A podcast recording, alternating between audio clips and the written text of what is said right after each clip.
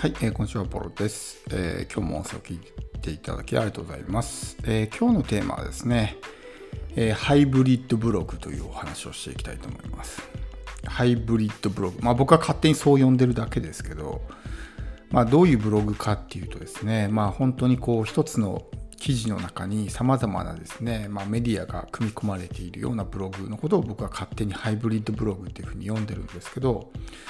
まあ、ブログもですねいろんなこう何ていうんですか進化を遂げてきて、えー、今の時代はですねもはやもう文字が書いてあるだけのブログっていうのはどんどんですねこうまあ評価が下がっていくというか下がっていくことはないと思うんですけど、えー、まああの画像付きのね、えー、コンテンツ記事の方がま評価が上がったりとかあるいはインフォグラフィックとかねそういうものが入ってる方がいいっていうふうに言われてるんですよね。まあ、それ以外にもえ動画とか音声とかそういうものが入っている記事の方が一つの記事の何て言うんですかリッチコンテンツになるっていうふうに言われてるんですよね。うん、今はやっぱり Google も、まあ、Bing もそうですけどリッチコンテンツがすごくですねこう、まあ、評価をされてきてるわけですよ。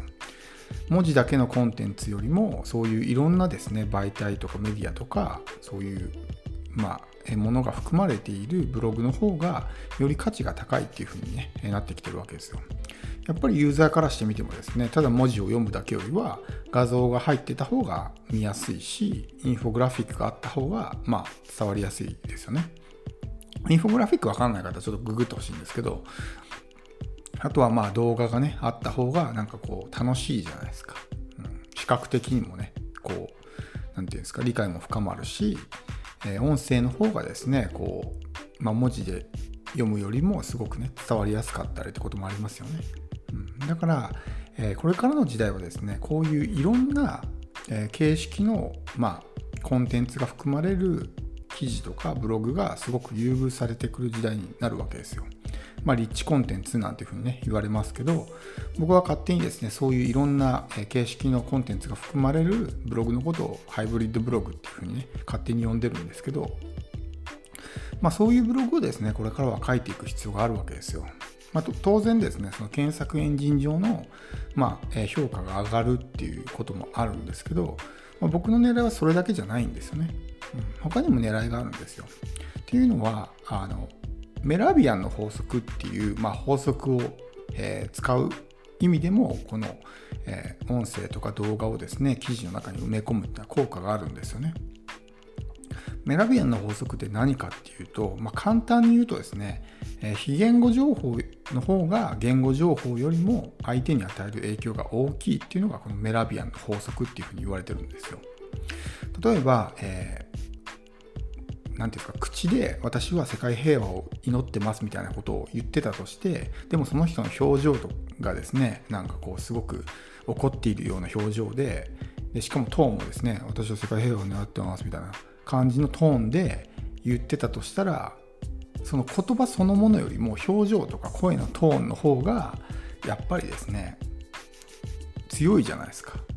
本当にそう思ってるって思うと思うんですよ。今みたいなトーンで言ったりとかあるいは表情がね怒ってるような表情で言ってたとしたら言葉よりもその表情とかねトーンの方を信じると思うんですよ。でそれがメラビアンの法則っていうふうに言われてるわけですけどだから文字情報とかそういう言語情報が与える影響って小さいんですよね。うん、でこれってやっぱりこうブランディングとか自分のキャラクターで勝負する時も同じでやっぱりですねこう文字だけで勝負するっていうのはすごく不利なんですよ。みんなですねこうブログを書いている人とかって自分の身分を隠そうとしてできる限りですねそのまあ匿名性を利用して何とかしようとするんですけどもちろんそれはそれでね、一つの方法だと思うんですけど、ただ、その分不利になるってことは考えておいた方がいいと思うんですよ。自分の本名も明かさないし、そのね、えー、まあ、見た目もさらさない。言うたらそのアイコンもなんかアニメみたいなね、画像を使って、しかも本名でやらない。さらに、その、言うたら文章オンリーで勝負するっていうのは、当然、その信頼性とかそういう面でも不利になるし、相手に与えるインパクトも弱いわけですよ。こうやって声とかをまあ、配信したりとかあるいは動画で自分のその症状とかを見せるっていうことは相手に対するこう何て言うんですか、まあ、ブランディングとまではいかなくてもその相手にすごくこう何て言うんですか自分の印象を埋め込むことができるじゃないですか。あこの人ってこういう声なんだとかこういう喋り方なんだとかあるいはこういうね表情しててなんかこう笑顔がいいとかもしくはなんかすごくキリッとしてるとかねそういうのでやっぱインパクトが大きいじゃないですか。詳しい数値は覚えてないですけどそういうね、えー、非言語情報っていうのは言語情報よりも確か何千倍もねその情報量が多いっていうふうに言われてるんですよ。だから、えー、僕がですねそういう、まあ、音声とか動画を自分の記事の中に埋め込んでるっていうのはそのまあ自分のこうキャラクターを知ってもらうためでもあるんですよね、まあ、要するに差別化ですよ。自分っていう人間はこの世に1人しかいないから同じ人間って絶対いないじゃないですか。だからそういう喋り方とか表情とか自分の見た目とかそういうものを出すことによって、まあ、確実に確実にというか自然と差別化できるんですよね。うん、でそれで例えばねあこの人こういう喋り方だから嫌いとかこういう見た目だから嫌いっていう人は離れていくと思うんですけど、まあ、そういう人はですね遅かれ早かれ離れていくものなので別にまあ気にしなくていいと思うんですよ。それでもいいって言ってくれる人とかそれをまさらすことによってより一層好きになってくれる人、まあ、そういう人だけをこうね大切にして相手にすればいいだけなので僕はそういうこう自分の何ですかこう声とか、まあ、表情とかね、まあ、見た目とかを晒すことによってまあ、そういういわゆるキャラクターをですね、え出して、まあ、差別化してるんですよね。だからこう自分の記事の中にああいうふうにこう音声を埋め込んだりとか動画を埋め込んだりしてるわけですよ。だからこの、えー、まあ、ハイブリッドブログっていうのはそういう意味でもすごくですね、まあ、メリットがあるんですよね。うんまあ、そういう狙いがあるわけですよ。単純にこの特にこうポッドキャストとかって、まあ、いろんな人が聞いてるわけじゃないじゃないですか。だからこうやって収録して配信してたとしても自分のブログを読んでる人はポッドキャスト多分聞いてないだろうし YouTube も見てないかもしれない。僕のチャンネルを見てないかもしれない。けども記事の中に埋め込めばですねそのブログの読者に対しても YouTube を見てもらったりとかポッドキャストを聞いてもらったりすることができるわけですよ、うん、だからより一層ですね自分に対してこう親近感を、えー、湧くと思うんですよね。やっぱり文字だけの情報を見てると相手に対して親近感が湧かないじゃないですか。まあ、いわゆるラポールってやつですけど、ラポールもこうなかなか構築しづらいんですよね、文字だけだと。でもこうやって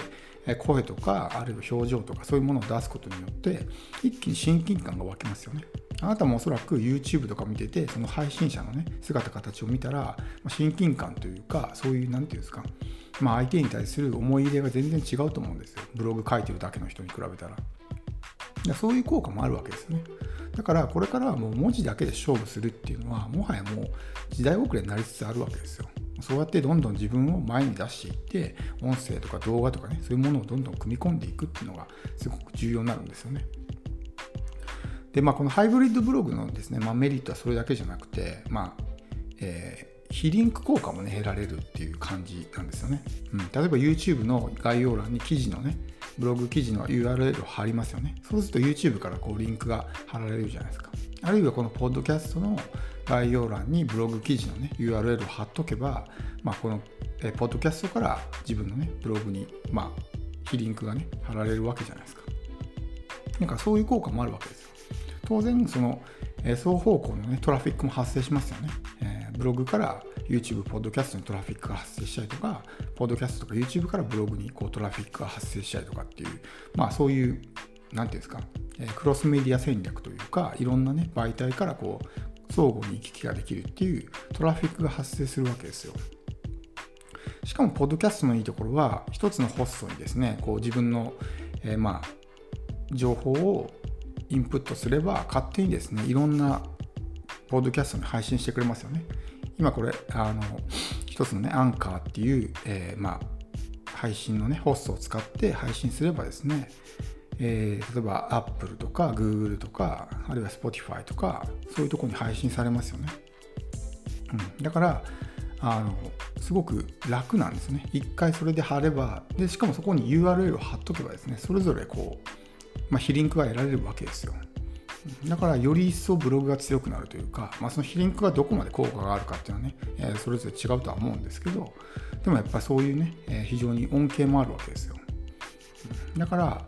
今ブログを書いてる人おそらくもう文字だけで勝負するっていうのは徐々にこう不利になってくると思うので、まあ、せめてですね何か音声でも収録してこう自分のね、えキャラクターで勝負するとかっていうことは始めた方がいいと思います。まあ、個人的には YouTube もやって自分の見た目を出すとかね、えー、というような形でやった方がいいとは思うんですけど、まあ、見た目をね、晒したくないっていう人は、せめて音声だけでも出した方がいいと思うんで、まあ、ぜひ参考にしていただいて、え、まあ、ハイブリッドブログをですね、えー、まあ、目指してほしいと思います。では、え今日の音声は以上です。最後まで聞いていただきありがとうございます。